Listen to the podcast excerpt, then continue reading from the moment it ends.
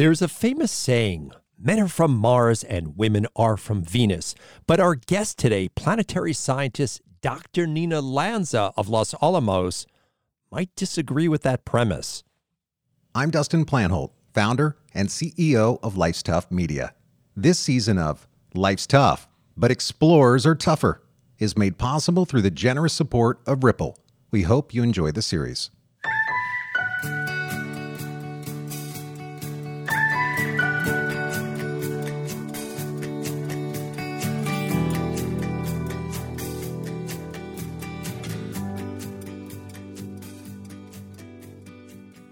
This is Life's Tough, But Explorers Are Tougher. I'm your host, Richard Wiese. If you're new to Life's Tough, I'd like to welcome you and tell you a little about myself and the show. First of all, I love the outdoors. I always have, and I always will. And I've also been surrounded by explorers my entire life. My father, Richard Wiese Sr., was the first man to solo the Pacific Ocean in an airplane. The New York Times called him the lone eagle of the Pacific. Some of my fondest memories were standing out on our lawn underneath the stars with my father telling me how explorers use the stars to navigate. I guess we talked about a few other things as well. And speaking of talking, I host a television show called Born to Explore. It's on PBS stations around the country, so please check it out. And finally, I've been president of the world-famous Explorers Club. Just about every great explorer of the 20th and 21st century has been a member, including Neil Armstrong, Buzz Aldrin, Jane Goodall, Theodore Roosevelt. Some people say it's like Harry Potter's Hogwarts, only for adults. I've heard stories that would make the hair on the back of your neck stand up. You see, explorers are the type of people who walk in space, go to the bottom of the ocean, and stand on the highest summits. Scratch the surface of any explorer, and you'll find they're all storytellers. This show is about their tales. Welcome to Life's Tough, But Explorers Are Tougher, Dr. Nina Lanza. Thanks, Richard. I'm excited to be here. Nina, how sick are you of hearing that quote or title of men are from Mars, women are from Venus? I mean, at this point, I can barely hear it, right? You know, because obviously Mars is one of my favorite planets, certainly, and I spend a lot of time there. So whatever people may say, it's not stopping me from going to Mars every day. So, Nina, before we start, I'm just going to tell the audience how we first met. So just indulge me in this moment. Okay. Great. Our first meeting was in 1979. You were in my fraternity at Brown University. In fact, you were brought to my room. You were crying. I gave you a drink. You smiled.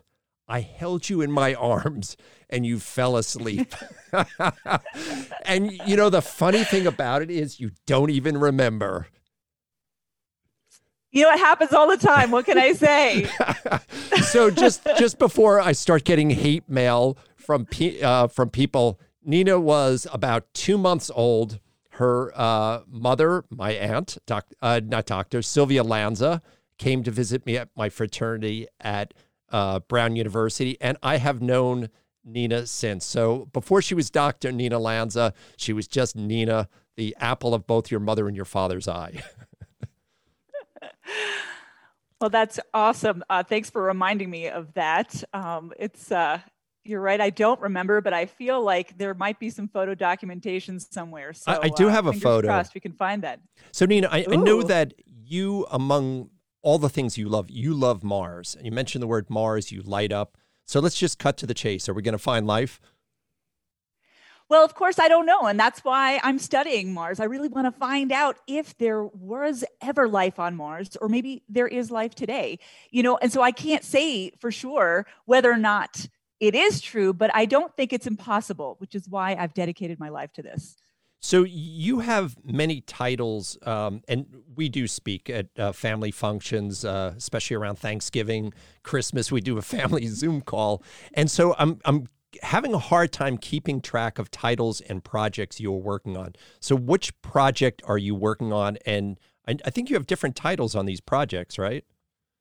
Oh, I do. I mean, I work on a lot of different projects. You know, they're all very similar in that they study different aspects of Mars for the most part. But, you know, one of my favorite projects is the project I've been working on the longest, which is the ChemCam instrument project, which is on the Curiosity Mars rover. It's there right now, operating as we speak. And on that project, you know, I'm essentially just a scientist, which is totally great and awesome. And I've been that since 2006. So I've been on that project a long time. And so take me through some of the things that you guys have discovered, because I know that for a scientist, there's the awesomeness of, you know, small discoveries, but there's been quite a few things from the start to the finish. It's been considered probably one of the more successful Mars missions. Absolutely. Oh, we've learned so much. I could talk your ear off about this. But, you know, one of the biggest discoveries that we've made is just that there was a long-lasting lake of liquid water in our landing site, Gale Crater. And this water wasn't something that was very acidic. It was actually neutral. So if this lake had been on Earth, it absolutely would have been inhabited. We don't know if it was inhabited on Mars, but certainly it would have been habitable. So a place where life as we understand it could have existed. So for the layperson who may not get as excited over finding water, right? Because, you know, water and life are different things. What is it about that discovery? And I know even on the moon now, which was thought to be completely devoid of water, they're finding at least chemical signatures of it. So you're right, you know, water isn't the same as life. And certainly, even though there's water on the moon, that water is not really accessible to life as we understand it. So you need more than just water, but it's one of those basic ingredients. So we also need certain environmental conditions, right? We need water to be able to be liquid. We also need organic molecules and materials. You know, we tend to speak about it in terms of elements on my instrument. So we look for the, what I call the CHINOPS elements. So carbon, hydrogen, nitrogen, oxygen, phosphorus, and sulfur. These are these really important elements that we know make up the building blocks of life here on Earth. So we need to know that those are there on Mars as well, and they are. And even more excitingly, there's actually organic molecules that have been preserved in these lake sediments for millions of years. And so again, this is really exciting because it's one of the first times we've been able to really say, no, this place had everything that life needed. Nina, I have to say I grin ear to ear when you speak, and I'll tell you why. And this is the God's honest truth. You are one of the most effective science communicators I've ever met. And I believe me, I know a lot of scientists. And so what made you so effective in communicating stuff with enthusiasm? I've seen you speak to kids, lay people, and yet people come away from those conversations and are enthusiastic about your work. They might not completely understand it, but at some level, you're hitting them. So take me through the early Nina Lanza, the formative years. What got you excited about being a planetary scientist? Oh, well, goodness, what is not exciting about being a planetary scientist? I have the greatest job ever. You know, I feel like when I talk to people about my work, you know, this is how I feel on the inside. This isn't an act. I'm just so excited to share. And I feel like I'm excited, and why wouldn't everyone be excited? And, you know, I've always been interested in space and space exploration. You know, when I was really young, my parents took me to many outreach events in our neighborhood. There's some pretty big schools in that area, and so they often have observatories. You're from the Boston area, Cambridge, right? That's right. I grew up in Brookline, Massachusetts. And so, yeah, there are many universities that have open observing, that they open up their observatories for the public. And my parents would take me there. And there's this one night in particular that really sticks with me because I think it really changed the course of my life. This was in 1987 when Halley's Comet was making a pass around the Earth. It was very, very close. And it's a short period comet, so it comes back once every about 76 years. So it's within a human lifespan. So people were really excited about it. My parents took me to an outreach event that had a lecture beforehand and then observing. And I will admit, I was pretty young. I didn't pay a lot of attention to that lecture, but I'll never forget what I felt when I went onto the roof and I looked through that telescope and there is this comet. And this is a thing, this is a real thing. And I realized in that moment that space and the sky, it's not a dome. It's not a flat thing. It's actually three-dimensional space, and it's huge, and there's all these things out there, and we have barely begun to discover what actually is out in our universe. And to me, that was the most exciting question ever. What was out there? And I realized from that day forth that that's what I wanted to study. Now, of course, I didn't know how to do that. You know, I was 7 years old. I didn't have a very good plan, but I knew that that was something that I couldn't let go of. But you're sort of omitting one sort of critical factor in there. You know, you say your parents took you to see Halley's Comet. It's a little different than most parents. Your father, Dr. Richard Lanza from MIT, is renowned. I mean, and I do not hide this fact myself. When people ask me the biggest influences on my life, I mention my father and your father. And your father also is a great communicator of science. So at 7 years old, your dad's already speaking to you in ways that other parents wouldn't know how to, in terms of every career, every vocation has a language in which they speak. And you heard the speak of scientists from the time you were in my frat room at Brown University. Yeah, absolutely. You know, I was so lucky to grow up in a science family. You know, you point out, yeah, my dad is a professor, and he is incredibly enthusiastic about what he does too. I think that's what his driving motivation is, truly curiosity.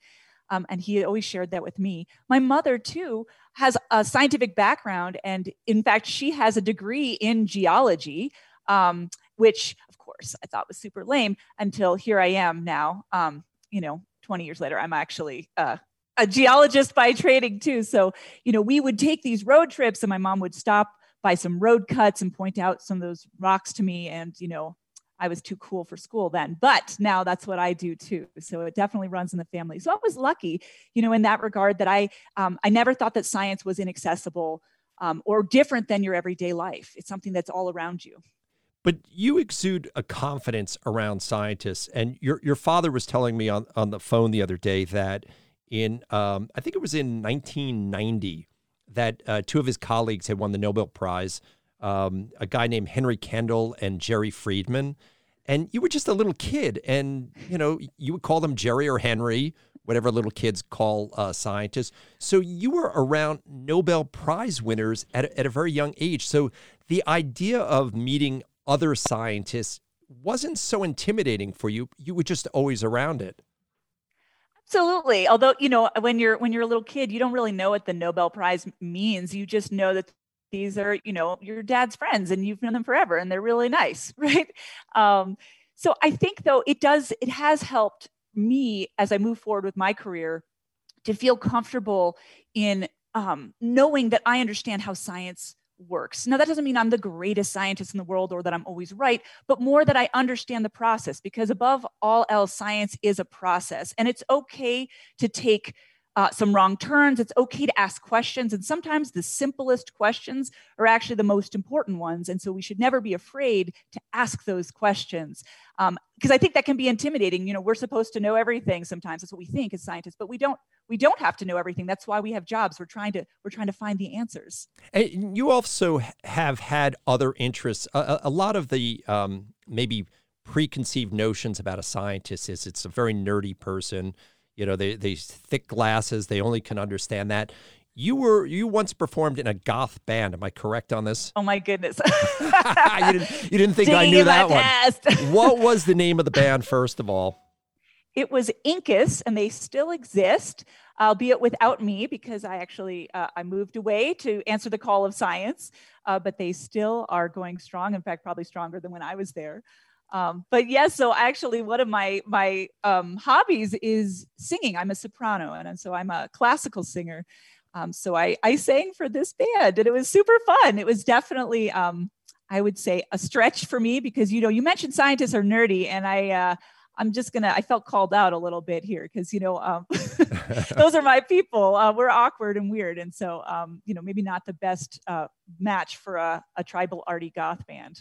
Yeah, but, you know, there is still a little bit of a disconnect in science, at least in some fields of science, with women and scientists. I know in marine biology, whenever I see people, it seems to be as many women as men, but in planetary science, in physics, it's overwhelmingly men. And I know this will embarrass you, but people used to compare you a lot with Anne Hathaway. You looked a lot like Anne Hathaway.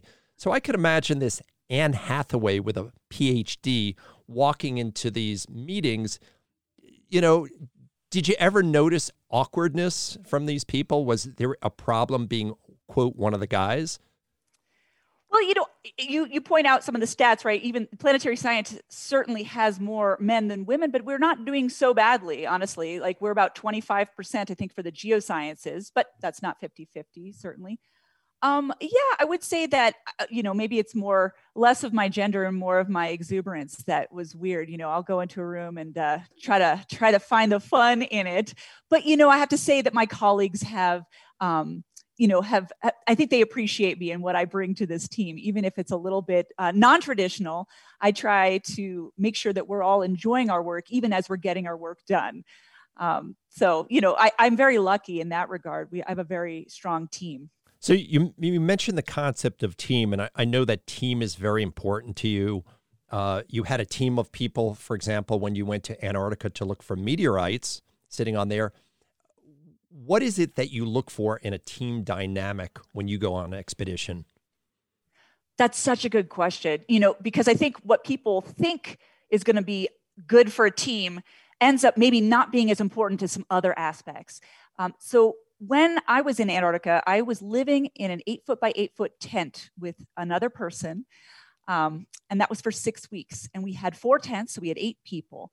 And I think one of the things that I took away from that experience was that one of the most important aspects for doing an expedition is having a group of team members who are all willing to roll with the punches. You know, we make plans and we try our best to figure out everything that could possibly go wrong. What are some mitigating strategies? But inevitably something else will happen.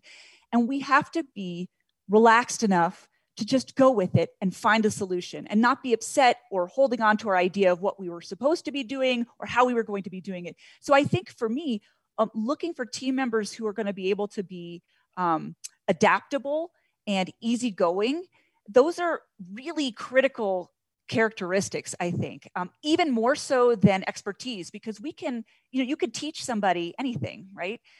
But you can't help people deal with the emotional challenges of being in an extreme environment. So you just received a grant from the Explorers Club to go up to Canada to study. I'll let you explain it. You have a expedition coming up to Canada. What is it that you're looking for up there? Yeah, I'm so excited. So this is so exciting. So this is the GRAPE mission. So GRAPE is an acronym that I'm going to probably mess up, but that's the Gamma Ray Analysis Planetary Exploration. Planetary Exploration. Yes, that's right. As you might imagine, we are primarily focusing our work on one technique, that's gamma ray spectroscopy. So maybe I'll back out a little bit though and say, so the place that we're going in the Canadian Arctic is Devon Island, and specifically to Houghton Crater. Now, this is a great Mars analog location that's actually been studied quite a bit for many, many years. It's an impact structure. And so, of course, on Mars, there are many impact structures. But what's so great about the one at Houghton is that it's within a periglacial environment. So that's a permanently frozen place. And this is a really good analog to Mars environments, which are typically going to be frozen most of the year, if not the whole year. So that's why it's a great Mars analog. And what we're trying to do is we're trying to test this new type of gamma ray spectroscopy technique. So what is this gamma ray technology? You say, what we do is we shoot neutrons at rocks, and then those neutrons interact with all the rocks and all the material in those rocks. And then we look at the gamma rays that come back. And so we are trying to understand what the gamma ray signature is to be able to understand composition.